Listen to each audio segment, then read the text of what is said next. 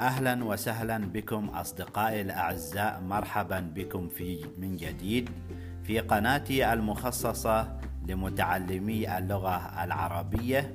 هدفنا هو تطوير مهارة الاستماع لمتعلمي اللغة العربية من خلال الاستماع لبعض المواضيع المختلفة باللغة العربية. ابقوا معي ولا تذهبوا بعيدا.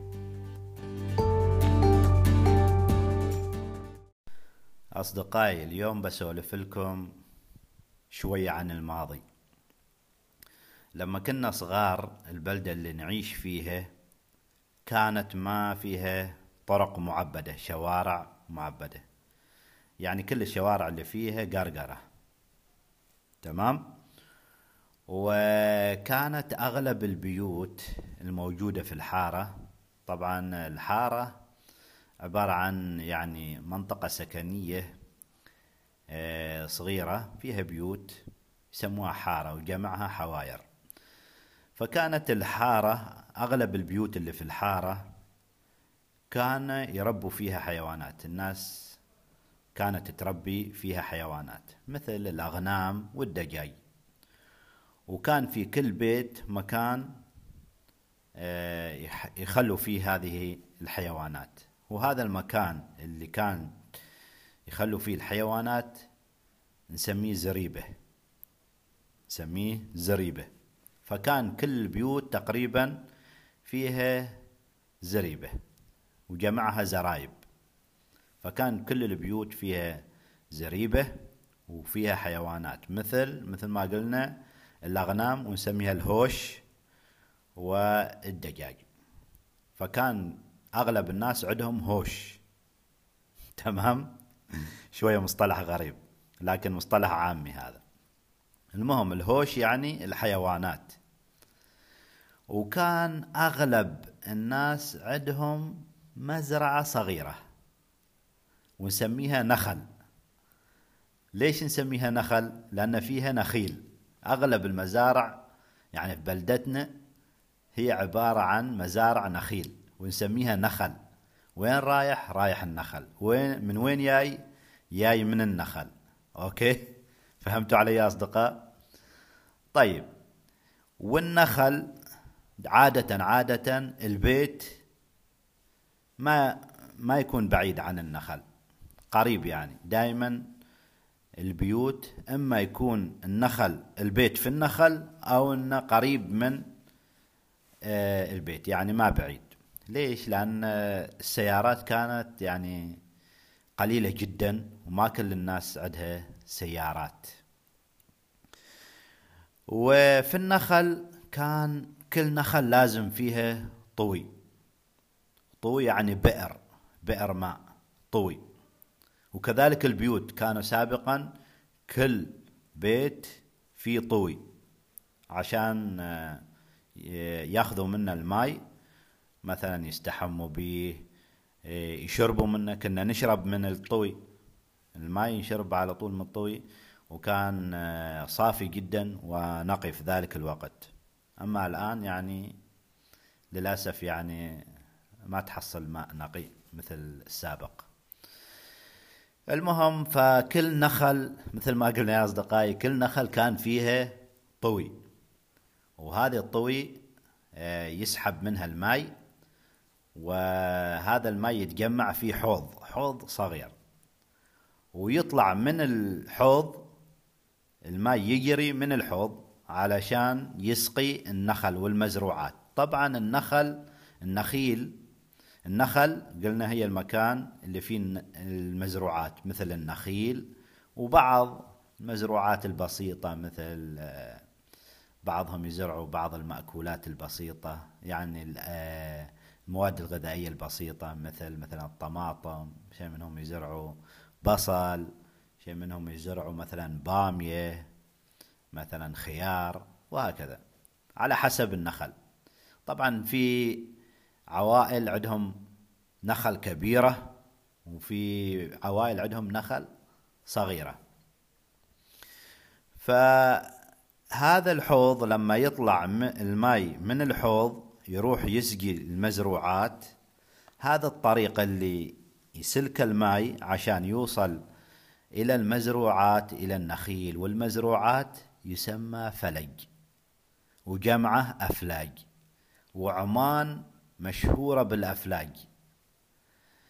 والحين إذا أنت زرت عمان تقدر تزور بعض الأفلاج الشهيرة في عمان وتعتبر مزارات سياحية. الأفلاج عمان مشهورة بالأفلاج. وهناك أفلاج قديمة جدا وتاريخية عمرها يعني فوق الألفين سنة أو الألف وخمسمائة سنة عمرها.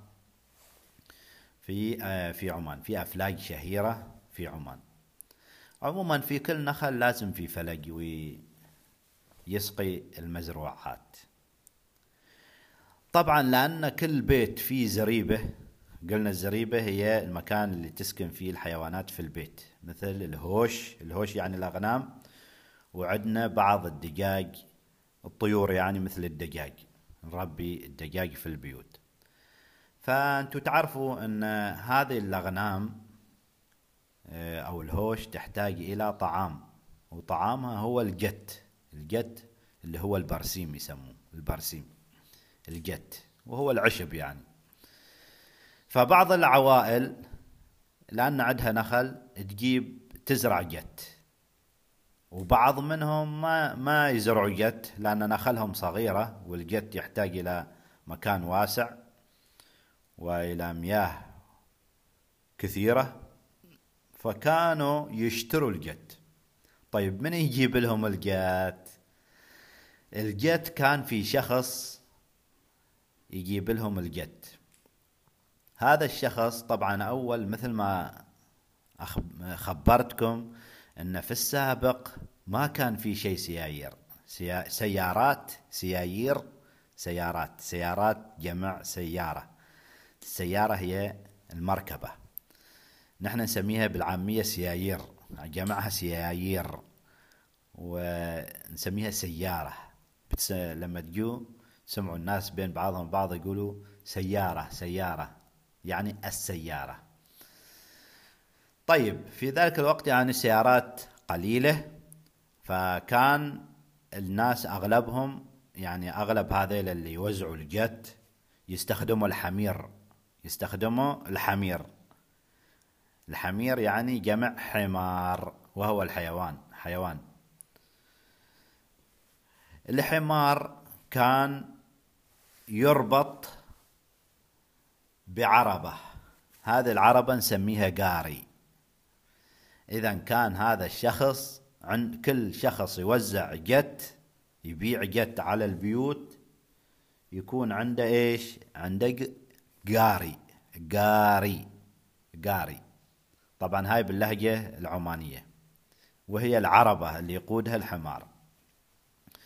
فكان يوزع كان يخلي الجت في القاري ويوزع الجت على البيوت اللي آه، يبيع الجت على البيوت.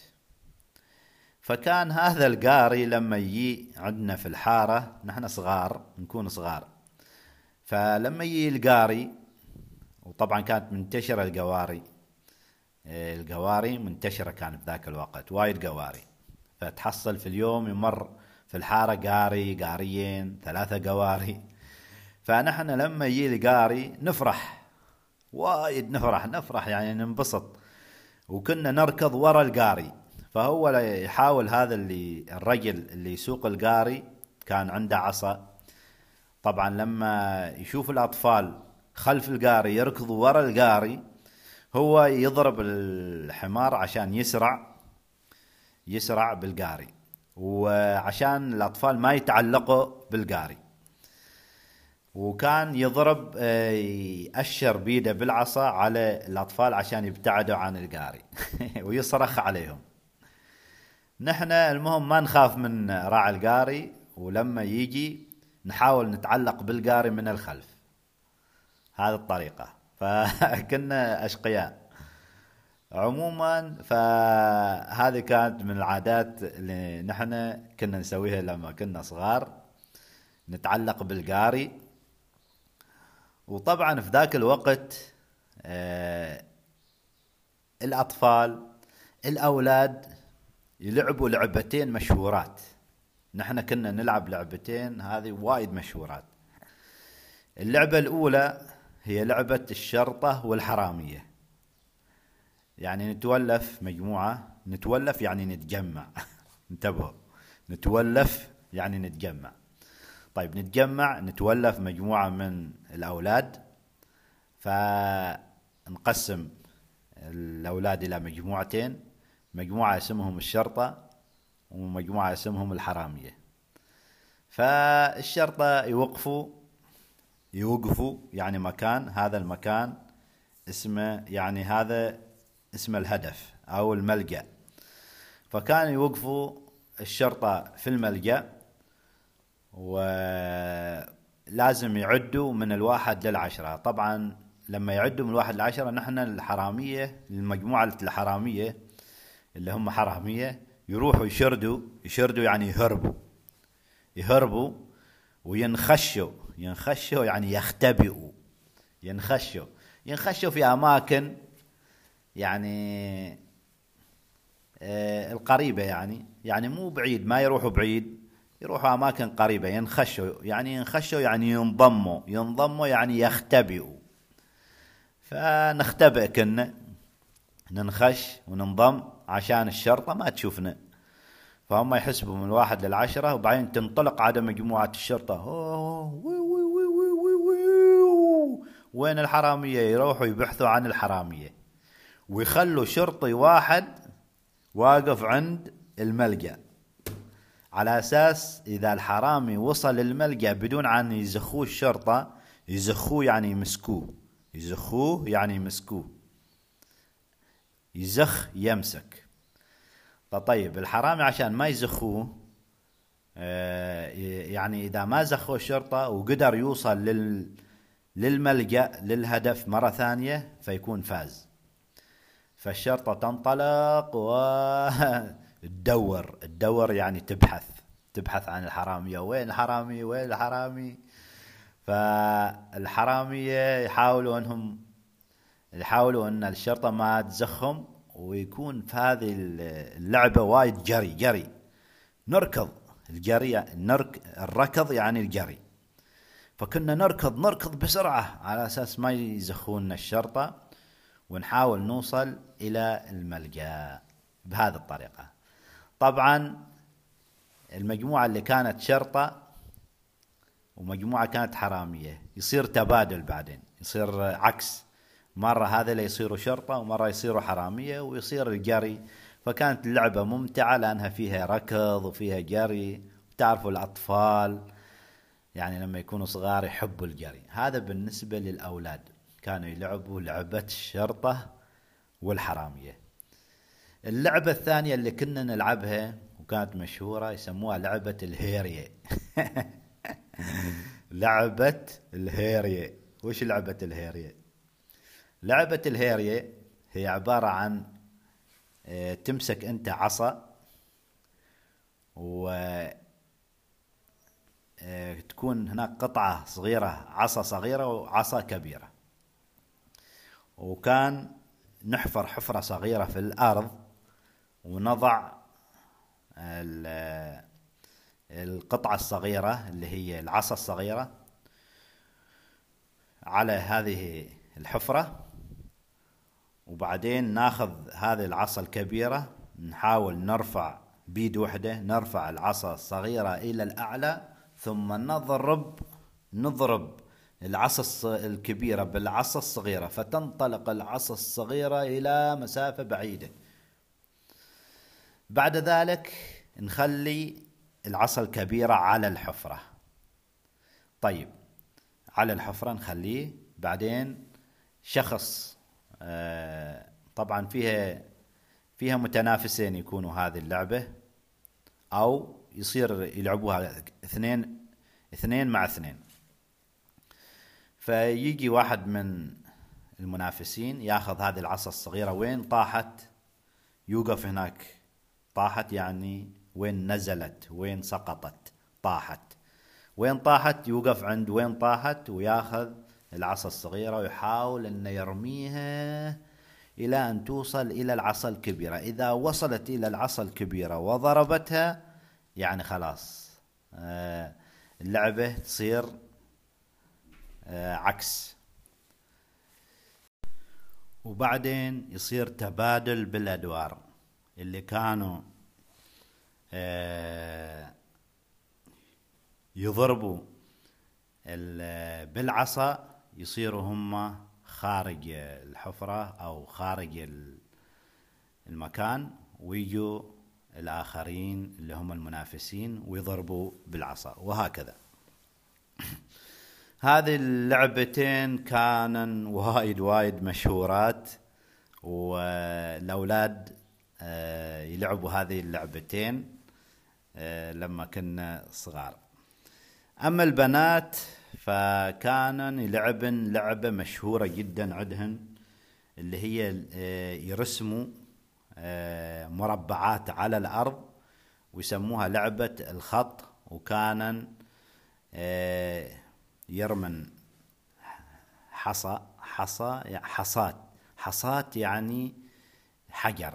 حجر يعني صغرة صخرة صغيرة. نسميها نحن حصاة. فيرموا حصاة في إحدى المربعات وبعدين برجل واحدة يقفزن على رجل واحدة ويحاولن أن يوصلن إلى الحصاة الموجودة في أحد هذه المربعات. هذه اللعبة يسموها لعبة الخط وكان البنات البنات الصغيرات يلعبنها لما كانن صغار. أما الأولاد فكانوا يلعبوا لعبة الهيرية ولعبة الشرطة والحرامية. هذه الألعاب اللي كنا نحن نمارسها آه، لما كنا صغار. الشيء كذلك اللي كان كان وايد مميز يعني في ذيك الفترة إن نحن لأن نحن نسكن في الحارة وفي الحارة نخيل يعني نخلان يعني مزارع صغيرة. فكانت تنتشر بعض الجراثيم آه، والميكروبات اللي آه، تضر هذه النخيل والمزروعات. فكانت البلدية البلدية مع المنطقة تجي وترش فليت. نحن نقول فليت لكن هي عبارة عن مبيدات حشرية. فالبلدية كانت آه، ترش المبيدات الحشرية اللي هي الفليت يسموها آه، عملية الرش يعني عملية ضخ ضخ نفث نفث عملية نفث هذا المبيد الحشري على المزروعات. وكان هذا المبيد الحشري أو الفليت عبارة عن دخان كثيف. كنا نحن لما صغار يعني هذا الدخان الكثيف هو يعني شكله مثل شكل الغيوم. شايفين الغيوم في السماء؟ الغيوم. وهي الغيمة الغيمة الغيمة يعني مثل عبارة عن دخان كثيف. فنحن الأطفال كنا صغار كنا نظن أن هذا الفليت أو هذا المبيد حشري عبارة عن غيمة. فنجري وراء هذه السيارة اللي ترش الفليت وترش المبيد الحشري ونحاول نمسك هذا الدخان اللي ترش هذه السيارات. لأن كنا صغار فكنا نفكر يعني هذا الدخان عبارة عن غيوم وكنا نتسلى ونلعب بهذا الدخان. ولكن هو في الأصل عبارة عن مبيد حشري. فكانت هذه من الأشياء الطفولية اللي كنا نحن نسويها لما كنا صغار. أصدقائي اليوم كان 24 من شهر ديسمبر عام 2020 وكان موضوع حلقتنا اليوم عن آه، في الزمن الماضي الجميل. آه، نلتقي إن شاء الله في حلقة قادمة أتمنى أنكم استفدتوا من هذه الحلقة. لا تنسوا تتابعوني على الانستغرام Arabic underscore with underscore أسامة. هناك في على الانستغرام أنا بعض الكلمات اللي قلتها في هذا الحلقة راح أكتبها وأوضحها في على الانستغرام. كذلك لا تنسوا الاشتراك في قناتي واتركوا لنا تعليقا جيدا وتقييما جيدا إذا أعجبتكم هذه الحلقة. شكرا جزيلا. مع السلامة.